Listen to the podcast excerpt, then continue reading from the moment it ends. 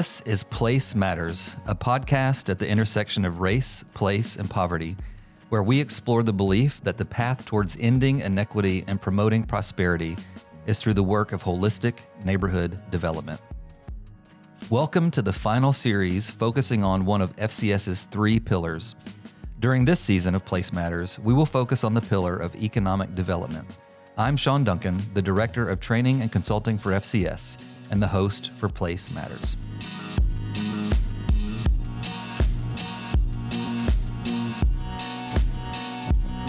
Cities today are more economically segregated than they were before the Fair Housing Act was passed in 1968. Through a combination of private investments, public policies, and personal actions, we have continued to deliberately design cities to concentrate opportunity in certain neighborhoods and concentrate disadvantage in others. The neighborhoods that FCS partners with are the ones that have at times been passively ignored and at other times actively harmed by these systems and structures. So, what do we do? How do we bring economic vitality into places designed not to experience it? Well, to be honest, most of the time we have had to find hacks to make a way out of no way. Whether it is breaking up a food desert, launching a cafe, or setting up a hub for entrepreneurs and small business owners, we are offering creative, innovative hacks that work against what is for the sake of what should be. Joining me today to talk about the practice of neighborhood hackonomics is FCS Director of Economic Development, Jeff Delp.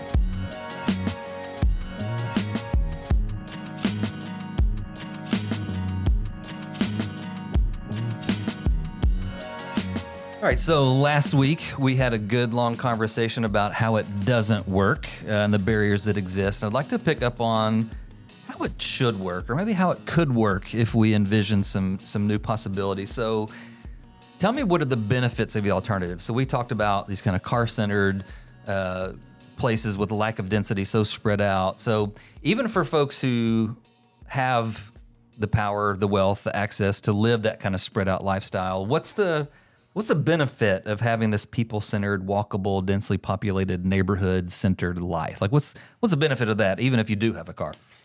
Um, I think there's a couple things. When I think uh, increased social cohesion, right? Mm. And I think we've often, especially in the United States, yeah, a very individual individualistic society, yeah. right? Yep. And and and I'm sorry if I offend you, but um, right there we live in a, in a society. Like Yeah. We live with people, Mm. uh, and when we are always surrounded by a two ton metal box. Uh, we always That's a don't treat- car. He's- that's that's a Jeffism for a yes, car. we don't always treat each other the same way as if we were walking down the street. Like how many of us? I'm just as nice in a us- car. No, you're not, Sean. I've seen you drive. Uh, and we do things in our car that we would never do on, on the In the line at a store, Right, no? right? We're not Yeah. flipping people off, or maybe you are. I don't know. But, I don't cut people off when I'm walking. I'll just say that. horn, right? You, like, and so we, we don't see people as, when we're in our metal box. We don't see people as humans. We see them as competition for space. I need to get there faster, Right. Uh, and so we're like you're you are preventing me from doing something I need to do.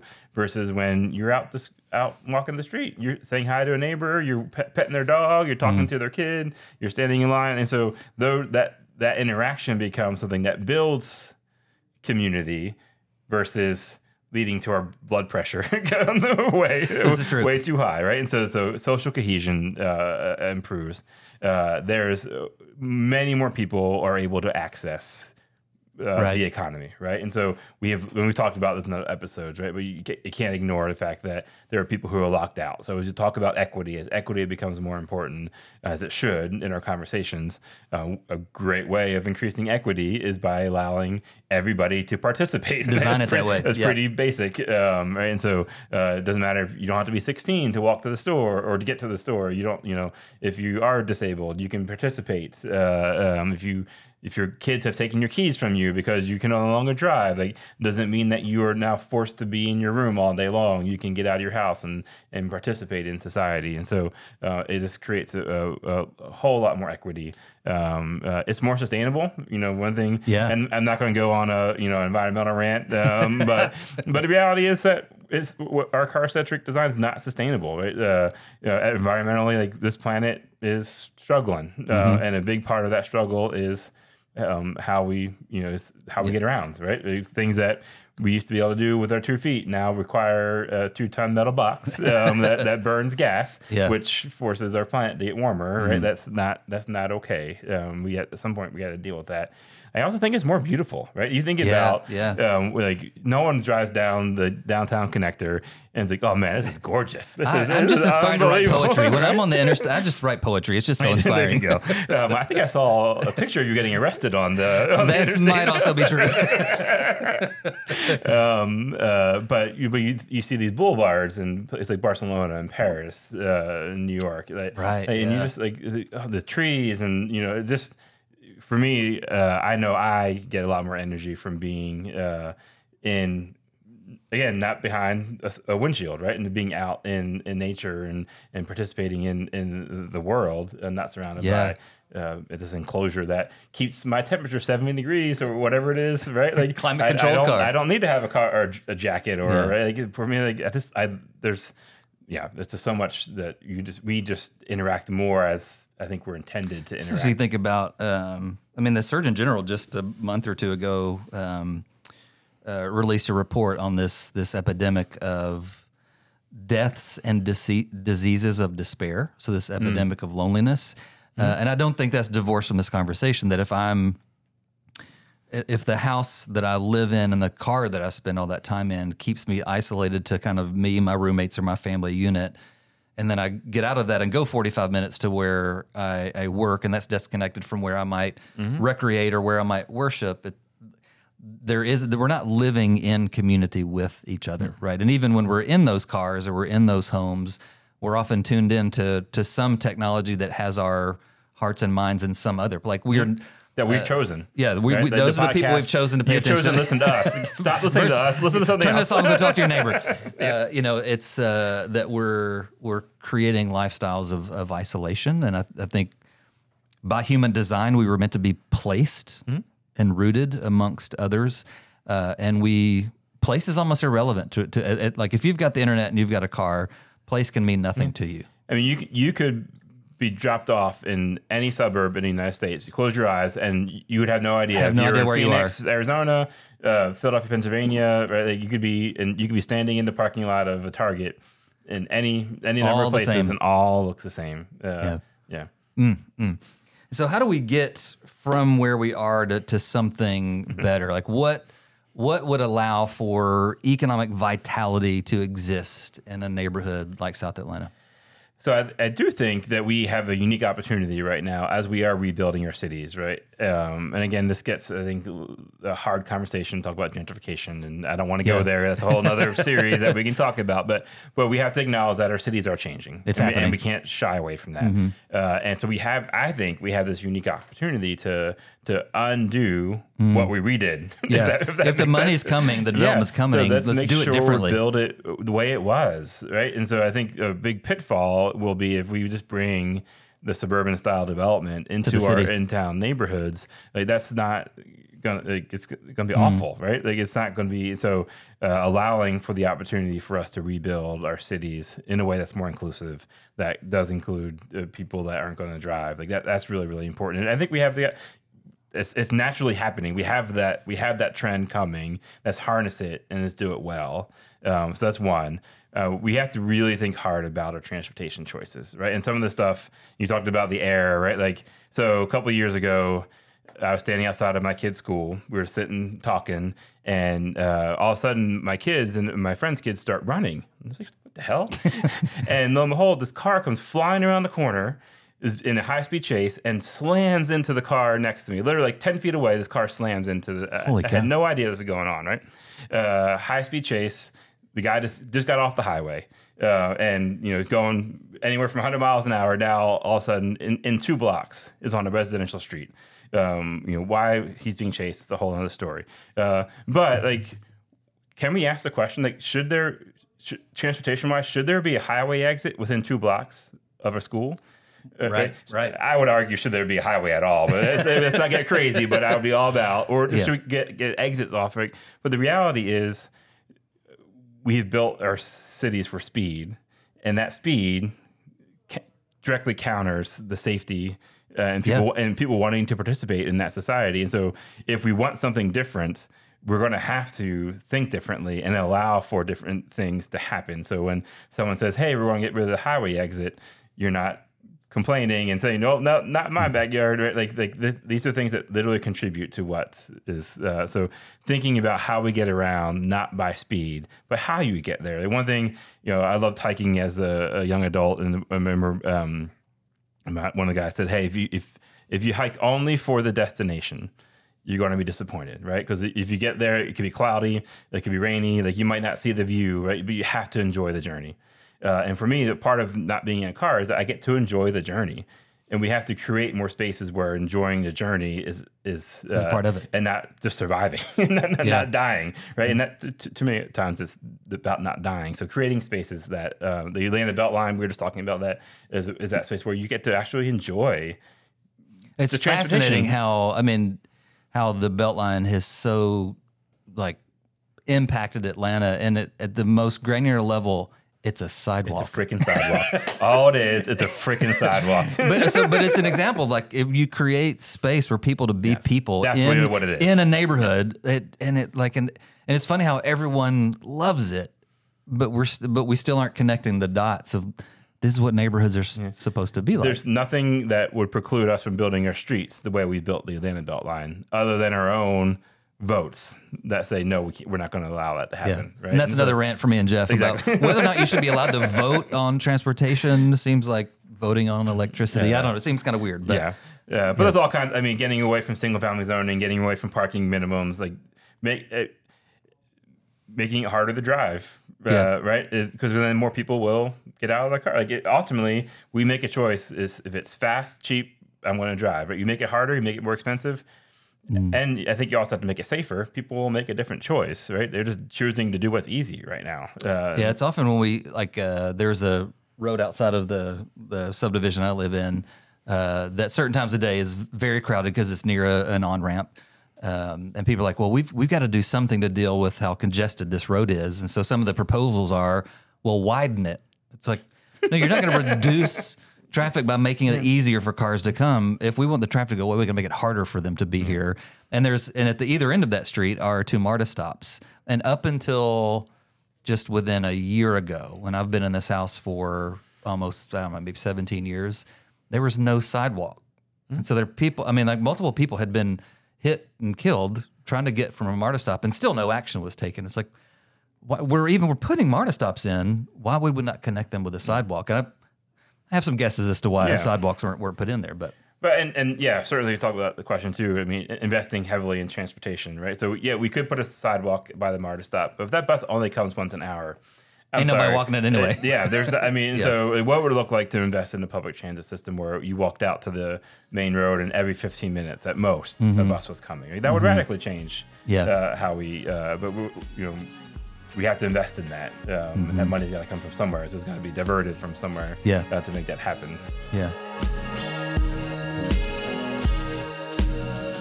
Hey guys, just jumping in here real quick with an opportunity for you to bring FCS's principles and practices to your neighborhood. We would love to take you and your local partners through our two year multi sector cohort that we call City Shapers. Cohorts launching this year will be partially funded by the Lilly Endowment, so it's a great time to jump in. We have taken three communities through this process already and would love to bring it to you next. Contact us today to learn more at fcsministries.org.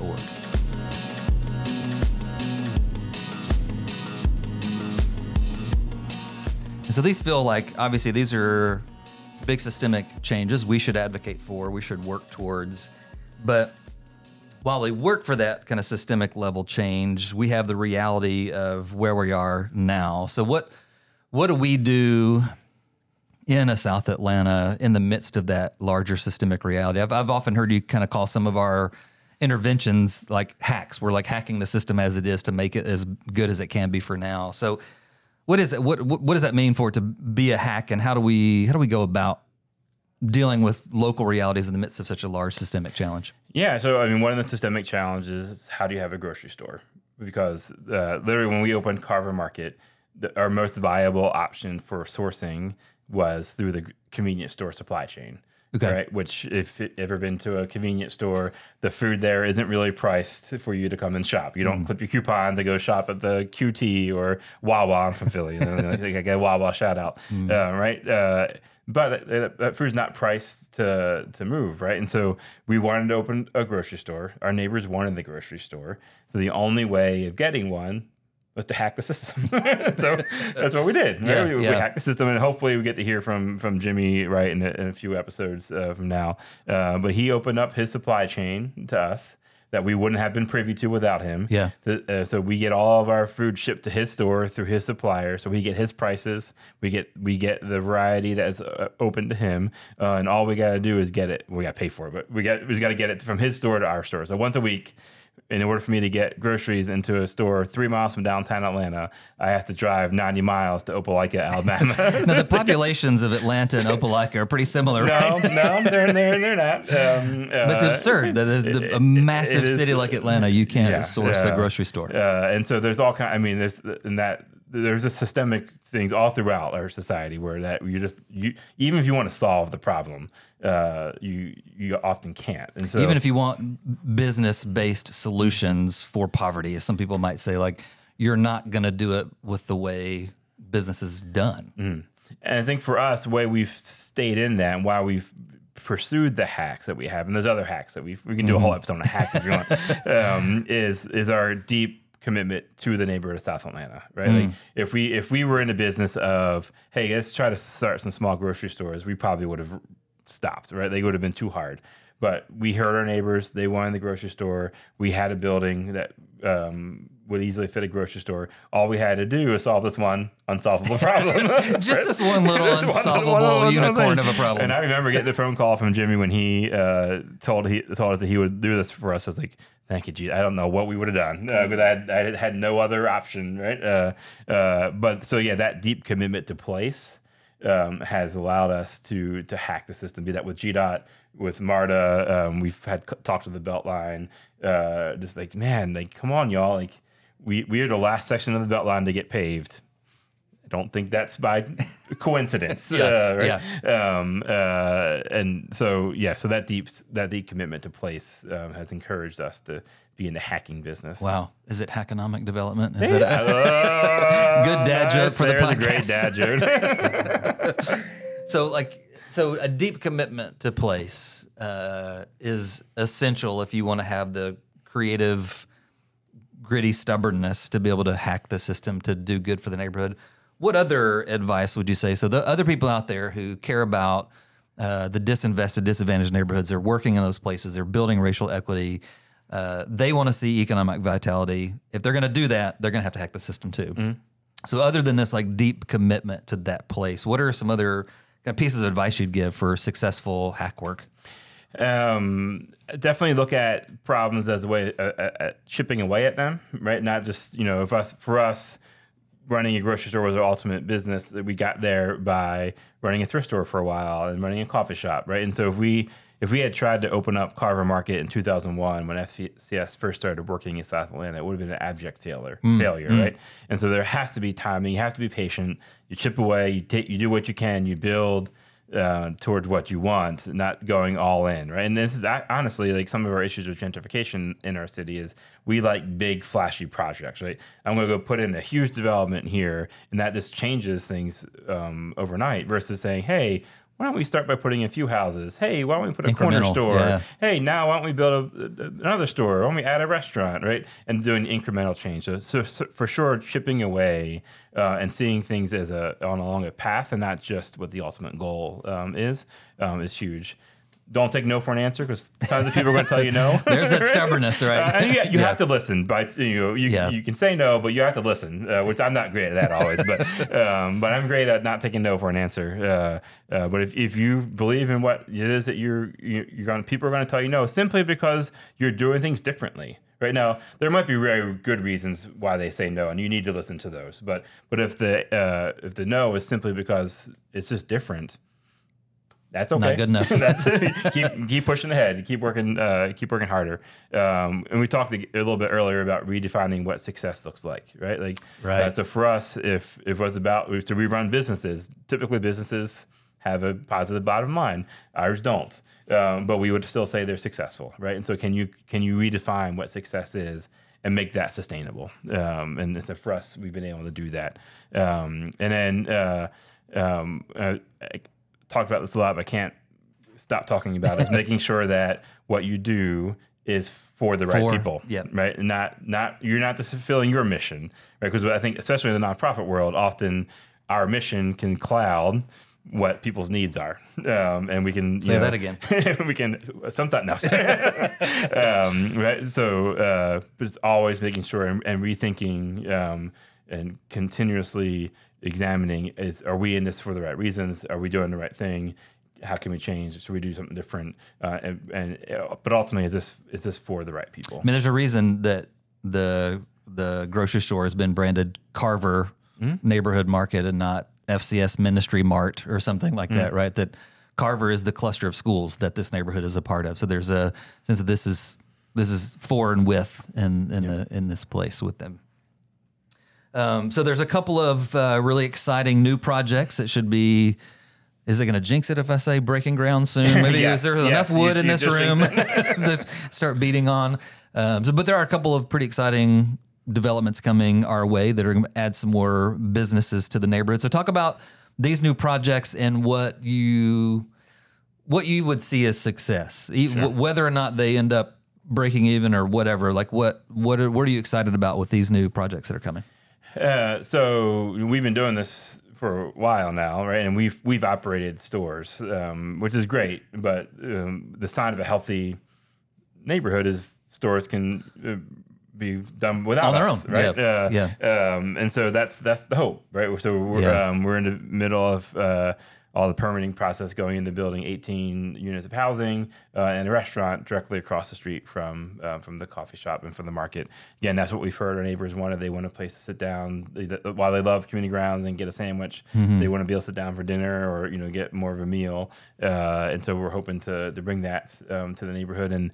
Um, that will not be run by FCS. That will be run by an entrepreneur, um, uh, hopefully from the neighborhood or, or close by, uh, and hopefully we can keep it affordable, right? So we talk about about affordable housing, but you know, affordable retail. uh, You know, someone who is an aspiring uh, restaurateur or entrepreneur that they, they can afford to be in in close proximity to the excitement that's happening in town, not just be completely priced out of it, right? And so, um, you know, our our hip and cool developments might look different now than they than they did um, 30 years ago, but but fundamentally still the same. If you have access to capital, you get to be a part of those hip and cool developments, right? And so for us, we're trying to make sure that our space remains attainable um, for someone who wants to be able to do that nearby. So really excited about the restaurant. We don't know what it's going to be yet. We, we've just started talking to a realtor uh, that's going to be out looking, but that we've tasked them with that. that- Okay. that, hey, how they're, they're going to um, it's going to be their business, um, so they can do what they want. But we were wanting them to have the same ethos that we've had downstairs. at th- their restaurant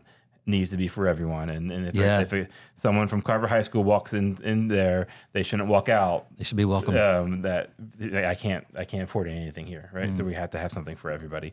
Um, and a little bit farther down the street, we're building a um, kind of a modular um, um, container park um, that will just provide for some um, office space, some more food space. Um, again, small spaces that are really affordable. Again, more opportunities for people to to run. You know, a small business, uh, ice cream shop, uh, bike shop, flower shop, uh, counseling service, or whatever home you need office or something. But again, this is space that we literally don't have um, uh, at the moment. And um, what gets hard is you know it takes a lot of money to put into um, uh, uh, to build a building that may or may not be economically viable. And so, that, how do we activate some of the land that we currently own um, here in the neighborhood that's mostly empty and allow it to be um, viable and open for business and people coming and going? And so, uh, we'll have about 15 to 20 small micro spaces there that we'll be looking to great. have um, folks in. And um, hopefully, all that activity just kind of blends itself together and we're expanding the activity of Carver Market and Community Grounds now to more of a main street, right? So now you have two or three or four things that you can come back and forth to and more reason. And all those things should work together uh, to to rise the tide of Will you be able to walk between them? Well, so that's a funny question. um, there's no sidewalk, uh, so yes, you can walk. It's my belief that streets are for people, Sean. That's crazy. Um, and so, uh, so I will be walking there, but most folks would not walk. I've, I've actually asked a couple staff members, hey, if we put something, if we put your favorite restaurant Right there. uh, a quarter of a mile down the street, how would you get there? And all of them said we drive. Drive, yeah. Um, so we still have some work to do on that, but um, but hopefully, G- hopefully GDOT, who controls the street, when they see these new, and we have actually been told by GDOT that hey, when when this urban renewal comes, that's a terrible phrase. I'm Yeah. not sure if we're using it right. It's t- loaded with broad, so There's a little bit of a history. but when when this new stuff comes, like we will change our road design um, because Wow. we because we know that drivers are they're now expecting something different. But if but they literally said it. But if we change that road design now, drivers are expecting to be able to go fast, and so just designing it differently wouldn't slow them down, which is a crock of bull. I haven't cussed yet. It's my first time cussing. Three episodes in. That's good, man. That's really good. uh, um, but so actually having more stuff would will benefit Interesting. uh, being able to change the built environment because for now it just feels like a lone wolf crying. Yeah. Um. Uh, but oh, now oh, there's 20 businesses. Maybe we'll actually change something. something. Yeah. And so, so this work is never done. So there's no like put a bow on it. We've we've finished. But if you had a vision of like this is economic vitality, South Atlanta is experiencing that. What does that look like for you? Is it just a matter of a certain number of businesses? Is it that Main Street being really full, or what? What does that picture look like in your head when you see historic South Atlanta is just vibrant with with this economic life? So we have this great thing called the FNI. Oh, we- yeah, that I've we heard of do. that. The Flourishing Neighborhood uh, Index. and you know, and part of that should be, and maybe it is. I don't know. I to be honest. I don't really know very well. But is is the belief that someone can see themselves growing up here and staying here, Mm-hmm. that they have options um, for both employment, but also for living, also for getting around. Um, that you don't feel like you're stuck. Uh, that you you the feeling that that guy like this is this is for me and I can see myself thriving um, here and so and thriving looks different for so many different people so I, I'd hate to put uh, Yeah. like this is what thriving means but but the idea is more people feel like they can thrive whatever that means to them unless it means having a five car garage and go out to the go out to the freaking Then leave. Then leave. yeah, go somewhere else. But uh, but you know, this belief that like you're not stuck here, right? And I feel like for a long time people have felt stuck, uh, and we want to. We uh, being stuck is not fun. Um, being stuck in the snow, hated being stuck in the snow as a kid uh, in the car, right? Uh, so we want to get people unstuck and feel like if they and they ultimately want people to choose to stay here, but that's their choice. Uh, and but they have a viable. They're Choice, not, they're not, not- yep. limited if they do choose to stay here. They're not limit, limited in their options or what their life could become. That, that is, they could go off to be a pilot at Delta and literally fly around the world and still live in South Atlanta. Yeah. Um, Yeah, we've I mean we've seen how and we've we talked about this in some of the previous seasons the way that neighborhoods determine so many life Mm-hmm. outcomes and when you talk about being stuck in place, which is actually a great book, uh, that that is literally that there's a force that neighborhoods have on either propelling you Mm-hmm. to opportunity, to access, to belonging, to to all of those things, or the neighborhood you grow up in can be this uh, this this trap where you really are stuck and prevented that. And for and for South Atlanta to be regardless of your income, if you grew up here, like opportunities abound, right? Uh, and there there is no magic mix of businesses, right? It is just more about how the and uh, I mean somebody was uh, referencing listening to you talk about and some of the other episodes about the way you think about economic development.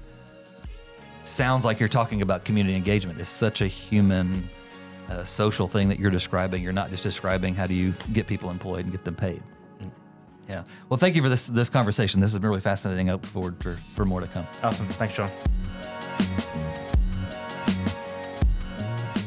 The best way to learn about our economic development work and everything else we do is to come see it for yourself. We love hosting guests in historic South Atlanta. Coming March of 2024, we will be hosting a two day immersive event called Open House. Come, meet our team, see our work, and walk the neighborhood. To register, go to fcsministries.org slash open house. Place Matters is produced by Focused Community Strategies, whose mission it is to partner with under resourced neighborhoods to provide innovative and holistic development that produces flourishing communities and God's shalom. Place Matters is hosted by FCS's training and consulting team. If you'd like to inquire about our training and consulting services, please reach out to us via our website, or find us on LinkedIn and social media. This information can be found in the show notes. If you'd like to watch these episodes, the video can be found on our YouTube channel. If you like this episode, please share it on social media. Your support means a lot to us. This show was edited by Tim Rhodes with music by Eric North. Special thanks to David Park, Becca Klein, and Rose Silva at FCS for their work in organizing and recording these sessions. We would also like to say thanks to our partner, Lilly Endowment Inc., whose Thriving Congregations grant has made this podcast possible.